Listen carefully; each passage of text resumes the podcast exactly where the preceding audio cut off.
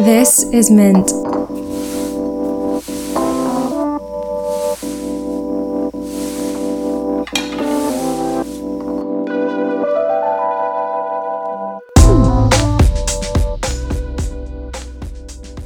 And I think everything I build is a bit like a maze. So family, it's really complicated to understand from the outside. Like each time you open a new door, there is something new.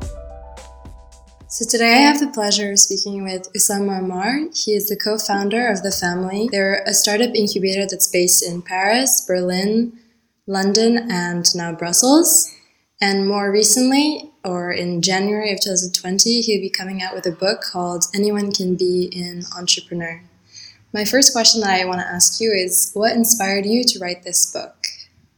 So hi, thank you, thank you to have me. Uh, like the inspiration was to try to write something a bit mainstream. Um, I think we are somehow at the beginning of a startup backlash.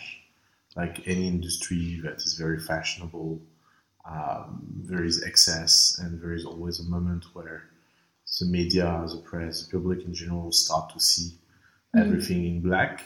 And mm. so I wanted to be able to write a book that teach a bit about what we think entrepreneurship is mm. and to try to do it with a language that even your grandmother can understand um, without any contextual reference. Like I try to not talk too much about companies that are um, that will not exist in 10 years. I, I really try to do the effort to be, if someone read this book in 20 years, he should be able to still understand what he's talking about. So it's really about our philosophy, why we think anyone can be an entrepreneur, and and it's very general public oriented. Mm-hmm, mm-hmm. Is the style of it? Is it through stories, or are you giving like so I, advice? Like I, I, I, divided the book in two big parts. Uh, one one part is like an essay; it's quite theoretical, and the other part is a series of portraits of entrepreneurs uh, that are anonymous but tell a story they will never tell in public about mm. why they become entrepreneurs and mm. what drive what drive them, where did they struggle, and things like that. Mm-hmm. So, what have you learned about yourself through the process of writing this book? Oh, uh, first that I don't I don't like to read myself. the, the funny thing is that when you write an article, you reading yourself take five minutes, ten minutes because it's short. Yeah. Uh, when you write a book, each time you want to read yourself, you have four hours, and it's an horrible process because each time you do it, you find the book a little bit more lame. so, so it's like it's it's a real struggle. Um, the the other thing with books is that uh, it's actually really really hard to not having the feeling of saying things that are too general. Uh, but in the same time you cannot be that specific because then it's really yeah it's really hard to read them. So so yeah so it's it's a it's an interesting format it's interesting. I, I can tell that you're excited about this project. Yeah, yeah, of course. Uh, I would not have done it. It's, a, yeah. it's like obviously you don't do it for the money with the book industry. Yeah, that's the way the book industry works. So so yeah, it's uh, it was a and and also I think there is a there is a funny thing, funny thing to have your name on a book. It's it's an object. It's something you can offer. Yeah. Uh, people don't realize it, but like the simple fact of buying a book, it's already like you have half read it. Like most of the book I buy, I don't really like read them. It's you, you like the process of buying the book, kind of reading it through it. It's it's enough to have the feeling that you read the book. Interesting. And, and so the fact that a little bit of your thinking become an object, and that object can be shared and spread. It's it's kind of cool. Yeah. Well, you must have held the physical book for the first time. No, no, not, not yet. yet. No, not yet. No, no. It's uh, the first version will be in December. Incredible. Yeah. Um, can I ask you? So, if there was a book that you have read from the beginning to the end multiple times, like backwards and forwards, like what book that would would that be? Uh, I, I I read I think way too much uh, the Golden Compass from Philip Pullman. Interesting. Yeah, I think it, I don't have a favorite book. I, I, I always struggle with this thing where, uh, like, to define what is your favorite thing because it's it's too hard to me to say that. But then so, recently I realized a better question was, which book did you read the most? And like I can for every book I have a like a counter. There is few books I read twice, very Mhm. few, uh, and there is only one book I read five times, and, it, and it's this one. So I'm it's not my favorite book in the sense that it's not everything, but but this story I read it the first time when I was 17 years old, and I read it again when I was 21, and I read again when I was 25 and 28 and 33, and and the funny thing is that each like good books, each time you read them, it's a new book because Yeah. you are not the same person. So so you you see things, you understand reference, and I don't know, I don't know why this book uh, speaks so much to me, but and and it's funny, huh? like I don't want to spoil anyone that did not read the Golden Compass, but the last chapter, if you don't cry at the last chapter of this book, you are unhuman. And I was telling myself, like, yeah, I know what is going to happen. I'm not going to cry again. And I cried the fifth times, and and and not small crying. It's it's like so intense. And it's funny. I have few friends that read them, read these books a lot too. they tell me the same. They say like, "My God, I hate this guy so much because it, it's interesting how how painful it is because it, it end the way it should end, but we are really not used to that because we love happy ending, and so you have this resentment against the author that is super super fierce. Um, and one day I was like uh, um, in a library where he was signing books, and I was so pissed off at him for this end, that I didn't even want to get my book signed. but still, it's it's it's it's an amazing book and an amazing author. So so- and and it's funny because he just released a new book recently that is kind of a prequel to the story of, of Golden Compass. And it's crazy how you get excited about, about these kind of things. Yeah, completely. Uh, it's it, like and and that's what that's what make great books great is that they they live inside you and and also also there is something really funny with books is that uh, there is not such a thing as objectively reading a book that doesn't exist like when you read a book you your brain lie to you on a lot of things you change world, you change situation it, it's really hard to really remember a book the way it is and it's actually part of the experience of reading a book. It's much harder with a movie because image self-imposed to you. Like if you have an image, and and a, a funny anecdote about that. A few years ago, I have a friend. She gave me a book, and she told me like, "Oh, you will see in this book there is the most incredible erotic scene I ever read in a book." So I was super excited, and so I read the whole book, and I didn't find the, the erotic scene. And and then I was like giving the book, I was like, I'm sorry, I, I missed it. Where, where the fuck it is? And then she started to, to try to find it and go back and forth. And then she realized that it was a simple sentence. And then they made love. and, there were nothing else in the book. But in her memory, it was like the most epic scene ever of uh, in, in a book. And, and, and that's, that's what is powerful with book is that book I read through your imagination. yeah, So that's very unique. interesting. Well, are you, you must are you a fan of Game of Thrones? Yeah, yeah. I'm, I, I, so I read the book before seeing the TV show, Yeah. And and I find people really harsh on the TV show, especially people that read the book. Yeah. But but one thing I try to avoid is to evaluate books and TV show in the same category. For me, Game of Thrones as a TV show is its own hard work. It's okay, same story, same name, but that's that handier. It's like a little bit like when people do fan uh, fan work on Harry Potter, for example. Like fan the fan fiction. Fan fiction, yeah. Yeah, Yeah. Fan fiction are another book. Yeah. And and we should see TV show based on book as fan fiction. Interesting. They, they, and, and, and, and because it's impossible to put such a complicated book in a TV show. It's like, and, and by the way, I found the screenwriter of Game of Thrones really courageous because we made so many choices that are really hard to, to assume and they just did it. Yeah, given And, the circumstance. Yeah, I try to also always be respectful to people that create. I mean, these people spend eight years of their life uh, doing something that was really complicated from a logistical perspective and with a lot of commitment, a lot of pressure. So I found that it's not perfect because nothing is perfect, but I, I found it super entertaining. Millions of people loved it. Uh, hundreds of millions of people discovered Game of Thrones and they will never read the book because seriously, it's a, it's really a weird book to read.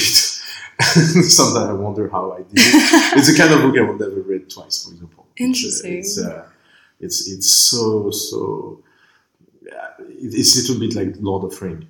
Okay, but is it a book that you would recommend? Oh yeah, for sure. If you like fantasy, it's a really good fantasy book.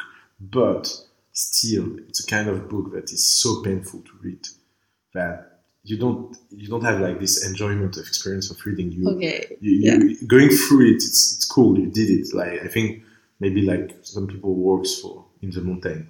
Yeah, it's it's hard, and then they are happy they did it. And They're stronger because yeah, they've they're read stronger. it. Yeah, kind of. That that's a bit. Lord of Ring is a bit the same Interesting. when, when you read 20 page of an hobbit thinking about himself, you really wonder what the fuck you are doing. but then you're like, okay, so, so, and, and by the way, the funny thing is that this is why I think this kind of book creates such a commitment of fan. My theory is that if your user do a very high investment in something, then the only way to justify this investment is to become nerds. Uh, this is why you have nerds in Lord of Rings. This is why you have nerds in Game of Thrones. Yeah. But you don't have nerds in Golden Compass Be- because the investment is low. And and so if you spend like if like if you take Lord of Rings, I think it took me two years to read this book total. So if you spend two years of your life reading something, you have a huge incitation of Mm. making it center of your life Yeah. because you have to justify to yourself how much energy you put that. Yeah. And I see that a lot with philosophy book. I noticed something that is very funny. There is certain books in philosophy that only people that read it like it. Like, for example, uh, Hegel is a very good philosopher. It's a very good example of that. Like, I think 95% of the people that open a book from Hegel, they read five page and they stop. And they're like, what the fuck? Like, it doesn't have any sense. It's, it's complicated. And then you have the people reading that book. And my theory is that if you read that book, you have to spend such an amount of energy reading it that then you are obliged to like it. Because you will be like, fuck, I just spent five years of my life to understand that truth is circular. And so I can have done that in five minutes, and now I'm stuck. So now my only goal is to convince other people to read it because I need to justify this investment. And I think this fallacy of of uh, of, of certain book that are written by people that are really confused, they create this kind of followers. We create this kind of people that become religious about the book. And that's why Lord of Rings, Game of Thrones, you have religious people. They read it like they read the Bible. Interesting. And it's because somehow it's the only way to experience it for real. Because if you read it like me, you skip page, you just want to get the plot. You want an American version of. It's like drama. They yeah, want like enter- exactly. And, entertainment. and, and you are like, why? Why I just spent twenty pages on Tyrion Lannister plan that, by the way, failed in the line. You know, we're like, this is Game of Thrones uh, specialty. So, so yeah. Then can I ask you what's what do you find in like Greek mythology, for example? Like I Yeah. know you the name that you use for yourself a lot is Daedalium. Daedalium. Daedalium? Yeah. What does that mean to you? So it's a very personal story. Uh, my mom, she, she's she's a lovely woman, the best woman on earth, of course, and she's a Lebanese mom. Uh, but I think she's crazy. I, I say it with all the love, and, and, and that's it. And so when I was a kid, um, she like I, I she's a bit esoteric, And so every one of us, uh, to protect us from evil. Uh, I'm laughing just telling this story. We receive three things. Uh, so we have a totem animal. So I'm a lion, okay. Uh, we receive a symbol. I'm a labyrinthus. Um, and, and we receive um, uh, a secret word. And we, my brother and sister, have been educated these things where you have to believe in them and things like that. Uh, funny enough, none, none of the children never believed in them. So it's I don't know why. Only my sister is a bit esoteric, but my brothers and me, we like we totally flow over. But still, there's few things. I'm obsessed by lions. It's like it's it's it's so much my totem animals that that there's few jokes in the family environment about that. We call the school lion uh, we use uh, like Alice wrote a book uh, telling our story, and in this book, I'm a lion. I keep it as a joke. Uh, and Usama means lion. That's why my first name is Usama because she saw a lion when she was pregnant with me. Okay. Whatever. Uh, thanks God she didn't see a duck. that would be more less romantic. Uh, so so yeah. and and and so my symbol is a labyrinthus. And funny enough, because she told me that as a kid I started to be obsessed about labyrinth. So when I was a kid, I was drawing a lot of labyrinthus, and I love to draw labyrinthus. And when I was eight years old, I was drawing a labyrinthus, and a teacher looked at me and say, "Oh, you are a dédale." It's a French word for daedalian. And I was like, "What? Yeah, a dédale, a labyrinth. It's come from Dédale, so the first guy that built the labyrinth." I was like, "Who is this guy?" And so I, I eight years old went to library, started to read about Dédale. Started to be obsessed about him, read everything, um, his story. So he's basically seen uh, in the Greek mythology as a one that invented the labyrinthus, but he was also a great inventor, kind of entrepreneur of his mm-hmm. time. Fast forward 11 years old, I need to choose a name on IRC to connect online for the first time and I type Daedalium. That is a Latin version of Daedalus. Uh, and I put it in gérondif, yum, mm. because it's uh, action. It's uh, it means like in Latin, gérondif is about being in the action. And so basically that's how it became my name online. Uh, 22 years later, it's still my name online. And, and I really like this name. It's like, I really like this symbol of labyrinthus and you never find the center. Uh, and and I think everything I build is a bit like a maze. So family, it's really complicated to understand from the outside. Like each time you open a new door, there is something new. My personal life is a bit like that. Um, and and yeah, if my mom had an influence, that she put this fucking thing very deep in me. and now now I, I tried I try to live with it. See that. I'm really excited about your podcast that goes by the same name, the Daedalian Podcast. And one thing that you said on your first episode, actually, and when I listened to it, I was like, this is actually what I wanted to speak to you about. Uh, you said that your mind is like American, and your heart is French, and your belly is Japanese. Yeah. I thought that was so funny. Can you tell me a bit more about that? Because I know that as like an individual, you've you travel a lot you've lived in many different places. Like, explain that aspect yeah. of yourself. So, uh, I, w- I was born in Lebanon. Uh, Lebanon, it's like it's very usual to have my kind of story. So, my I have one brother in Brazil. I have a sister in Canada. I have an uncle in Russia. I have a brother in Angola. Uh, I have a brother in Lebanon. Uh, my we lived in Africa, South America, personally live in Hong Kong, San Francisco, London, Paris. So there, there is few things that in my DNA are quite normal. Uh, first, when you're Lebanese, you feel insider, outsider everywhere, mm. even in your own country, in Lebanon. I don't think I think only very few Lebanese really feel Lebanese in the sense of national thing. Mm-hmm. Uh, right now, there is a revolution happening in Lebanon. It's so funny because I think it's the first time that Lebanese try to build something called Lebanon and not Shia or Sunni or Jew or blah blah blah. Like Lebanon is such a fragmented society that defining your identity by just being Lebanese it's, Doesn't mean. doesn't mean really something. And so, if you take my family, uh, uh, five brother, one sister, they all have children. Uh, this summer, we were at a table. Uh, I, I was with a friend, and we were at a table all together. They were like cluster of language speaking because I have some niece that speak Portuguese, English, and Arabic. I have a nephew that speak uh, Spanish, uh, Arabic, and English. So like you had like multiple cluster of people that need to use language as a bridge. Yeah. And so basically at this table there were six or seven language speaking. And my friend was like totally lost. Like it was like I don't know what the fuck is happening here. And and the funny thing is that for us it's very natural. As a constant outsider, you are used to change country very fast. You are used to go wherever you need, whenever you need. And you have a bit this thing in your mind that if things go wrong, you just leave.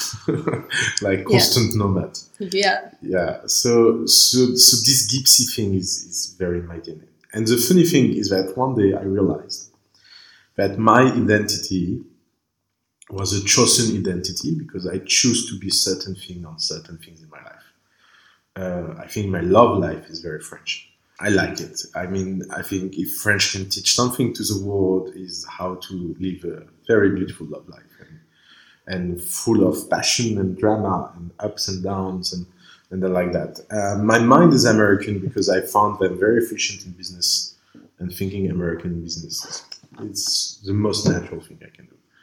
My belly is Japanese because there is no more serious people about eating than Japanese. And of course, as a Japanese, I love a lot of different food than Japanese. Like if you go in Japan one day, I don't know if you ever went to Japan, but the best pizza in the world is in Japan. Uh, the best pasta in the world are in Japan. The best French food in the world is in Japan. But the chefs are Japanese. No, most of the time what happens is that it's a Japanese chef that live in the country for 10 years and he come back. So that's like, for example, the best pizza in Tokyo. It's a Japanese guy that live in Roma for 10 years. Then he came back and started to do pizza. Or it's French chef or whatever that go there and they have apprentice that do a way in a way that they will never do themselves. Because in Japanese culture, you have this thing where you become a specialist at something mm. and you do it again and again and again and again and Yeah. again for years. So of course, when you do pizza for 30 years and each pizza should be perfect, the probability that you end up doing really good pizza is high. So, so, so some culture like that. And so for me, building my identity is about trying to take the best wherever I can. And the other thing I learned is that each time you learn a new language, each time, and I'm not really good at learning language. Uh, I'm in a family, like my oldest brother speaks 12 language. So I'm in, I'm in a family where people get it fast. My, my oldest brother went in China for six months and he speaks perfectly Chinese. So it's insane. Yeah. Like, but but the funny thing is that one day my brother told me that each time you learn a new language, it's like putting the windows in the house. It, it, it brings you more light because even language structures your view of reality.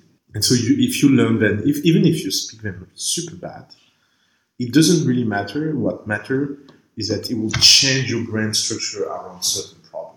You, mm-hmm. will, you will open new perspective. You will see things. And so this is why each time I travel, I like to learn basic things, basic sentence, and try to understand specificity because it show you that things that you found normal are not universally normal, and that's great.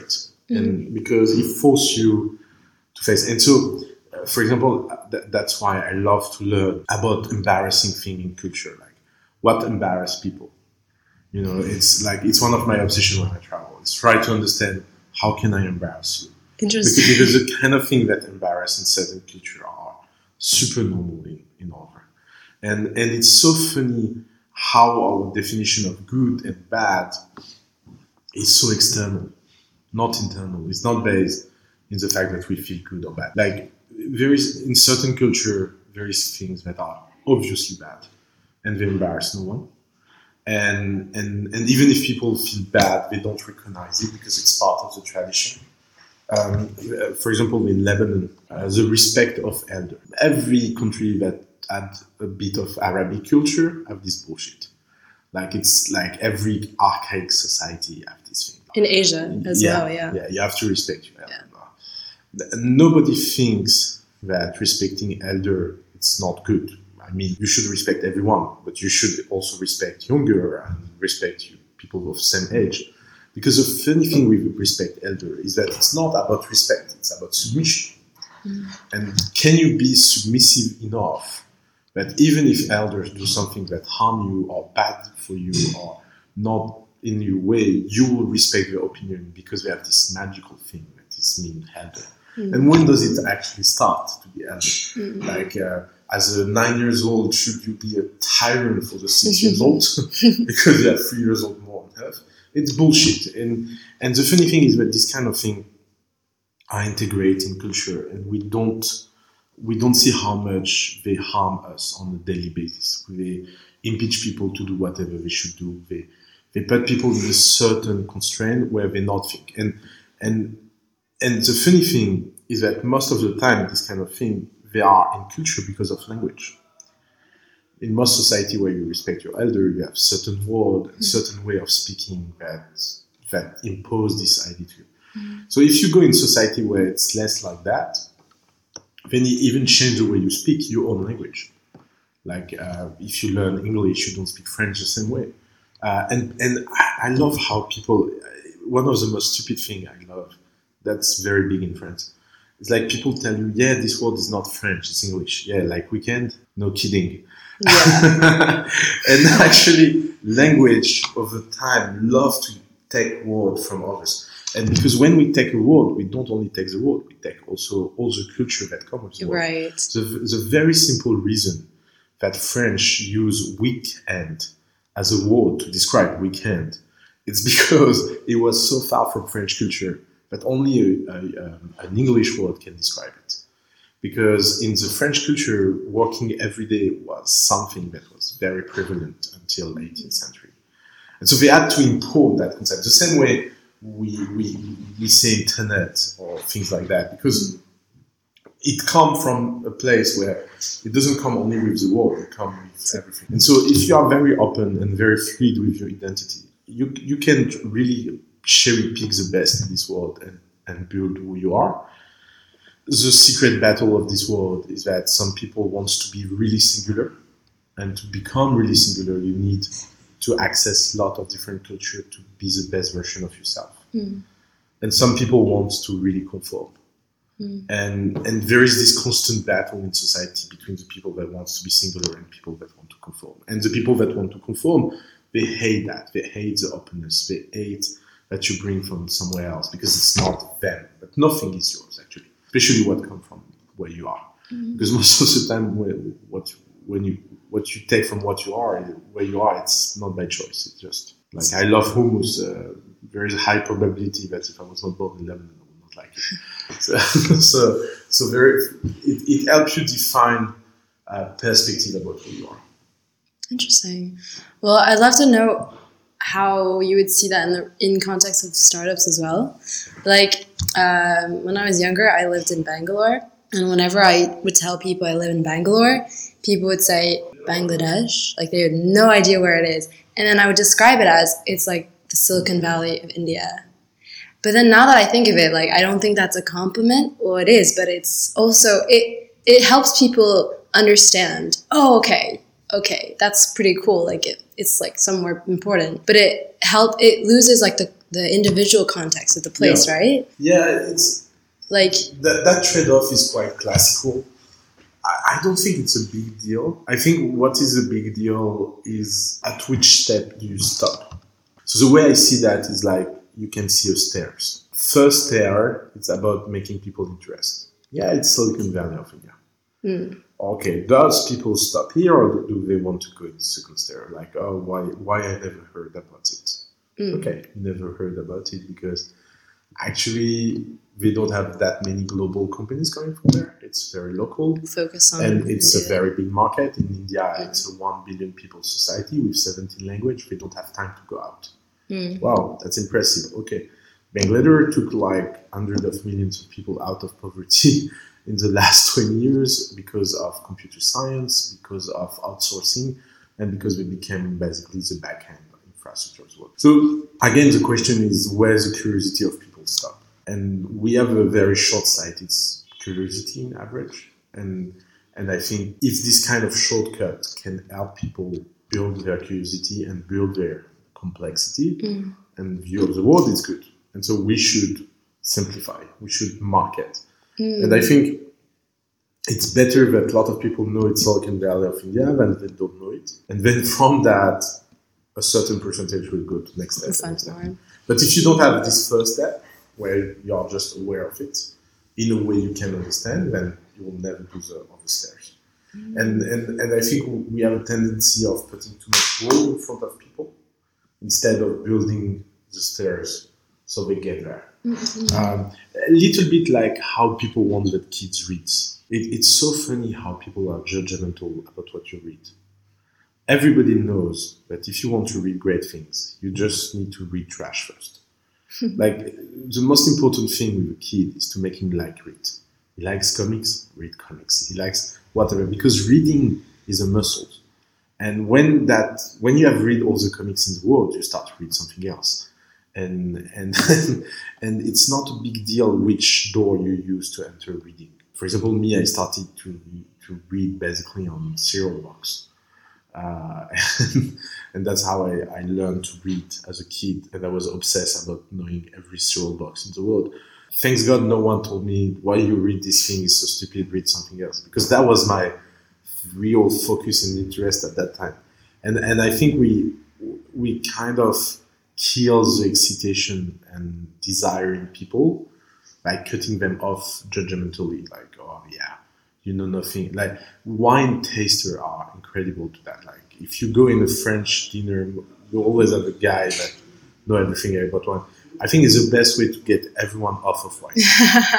Seriously, it's it's so annoying, and and because these people they don't realize that the problem with expertise is that you can become expert of anything. Like if you and me, like the door closed and we are stuck in this room forever with only Joe Biden picture uh, eating sandwich, and we spend one year looking at Joe Biden picture eating sandwich, we will be a very good expert about the intensity Joe Biden put in sandwich, and maybe you will become a mayonnaise, and I will be a mustard, and I will think that mustard's uh, picture look better than than the mayonnaise one, and you will argue, and we can argue about that for years.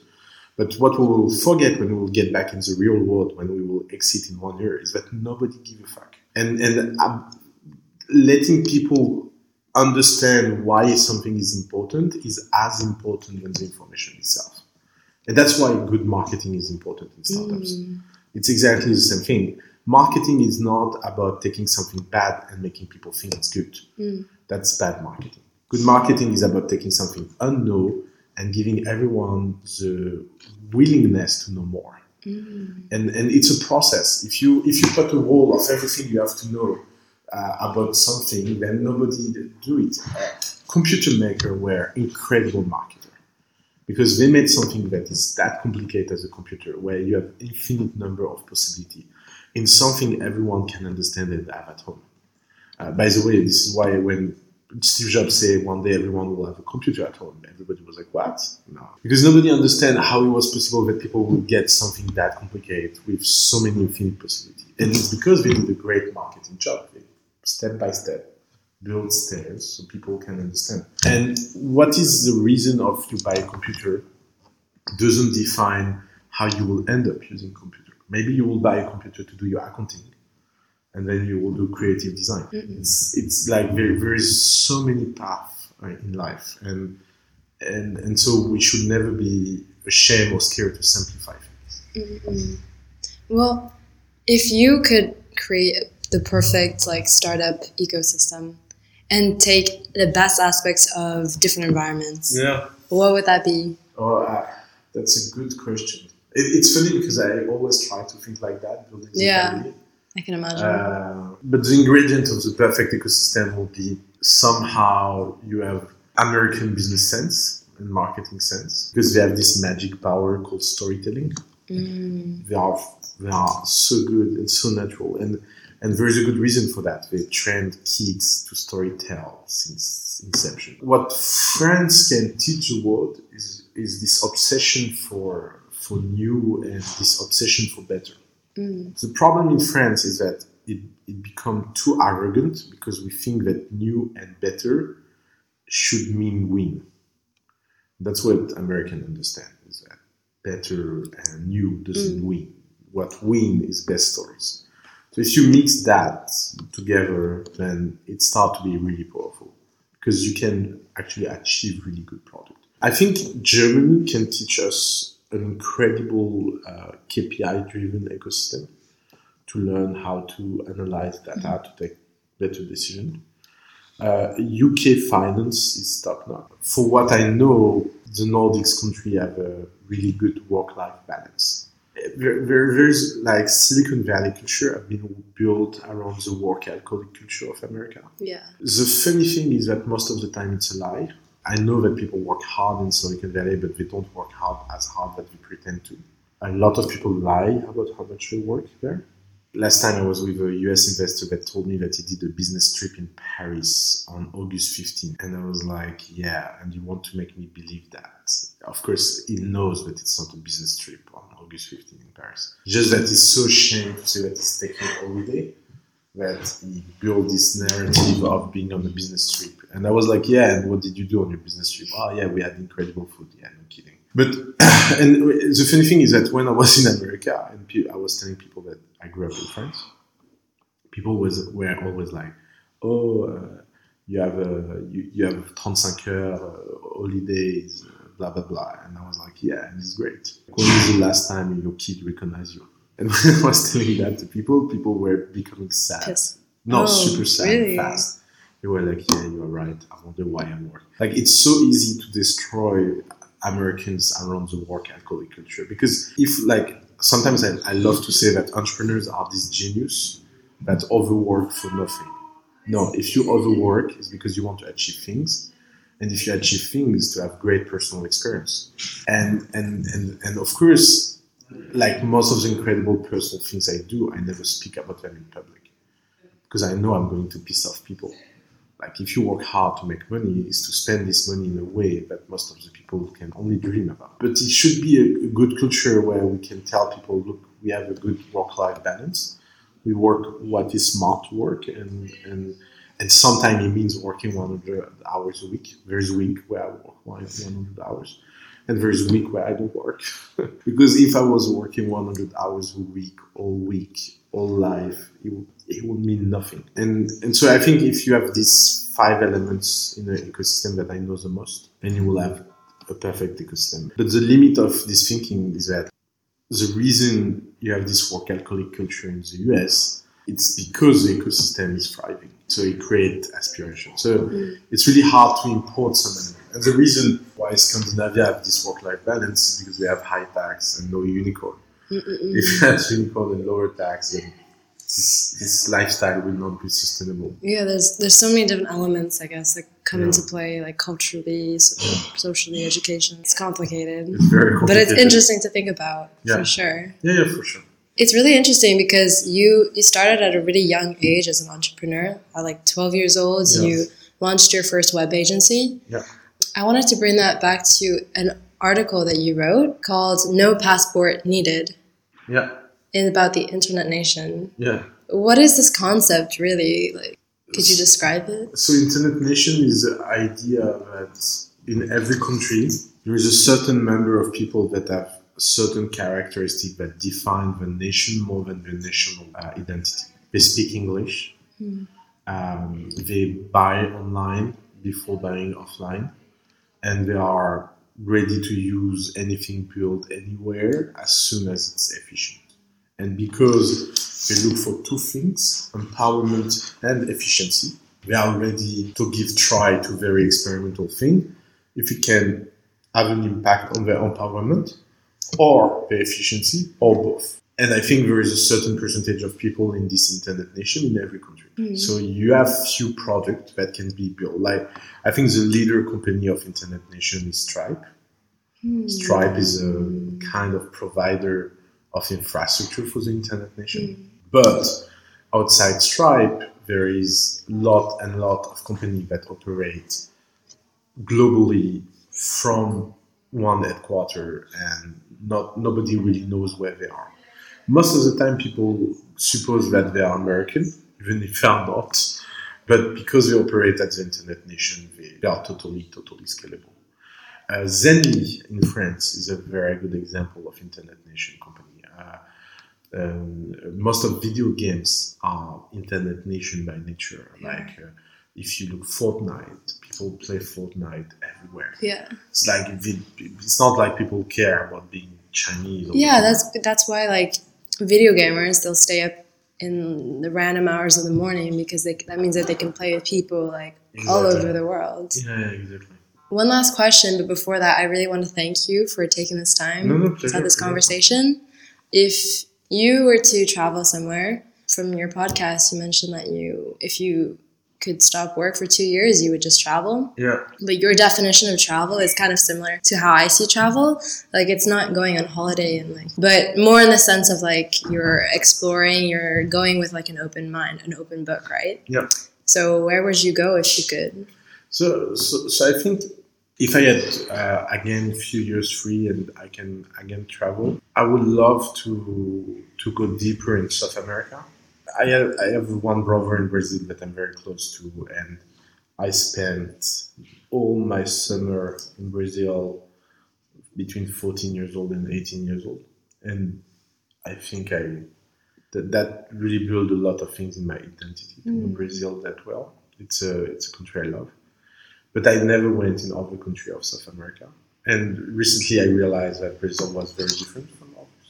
Hmm. So I will be very, very intrigued. And I have something very recent in my life is that I cra- I, I crave for nature. That's something new. Hmm.